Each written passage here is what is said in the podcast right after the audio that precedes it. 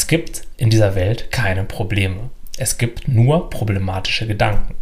Jetzt könnten wir ins Leben rausgehen und versuchen, jedes einzelne in unseren Gedanken entstandene Problem einzeln zu lösen.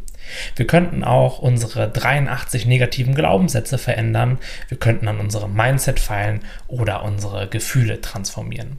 Oder wir erkennen einfach, dass all diese Probleme erst dadurch möglich geworden sind, dass wir mit unserem Denker identifiziert sind. Welche Relevanz hätte ein Glaubenssatz für dich, wenn du ihn nicht auf dich beziehen würdest? Wenn du der Stimme dort oben in deinem Kopf ihre Meinung meinetwegen lassen würdest, aber sie nicht zu 100% ernst nimmst und schon gar nicht auf dich selbst beziehst. Das wäre dann so wie eine Fahrstuhlmusik im Hintergrund. Sie ist zwar da, aber so richtig relevant ist sie nicht und wir nehmen sie auch in den allermeisten Fällen gar nicht mehr so wirklich wahr.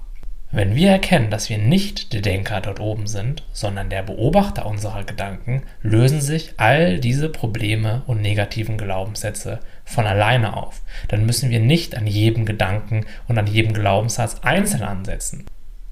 Lerne dazu also, deine Gedanken neutral zu beobachten. Erkenne, dass du offenes, reines, wahrnehmendes Bewusstsein bist.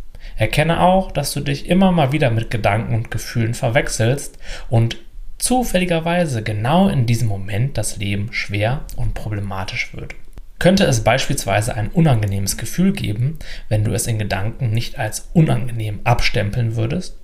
Gäbe es eine problematische Situation, wenn du keine problematischen Gedanken darüber hättest, was gerade ist und was gerade passiert? Nein, die Realität ist so, wie sie ist und dann kommen unsere bewertenden Gedanken dazu. Lässt du die Identifikation mit den Gedanken los, und nimmst sie so nicht mehr so super ernst, dann gelingt dir das Leben immer spielerischer und mit immer mehr Freude und Leichtigkeit.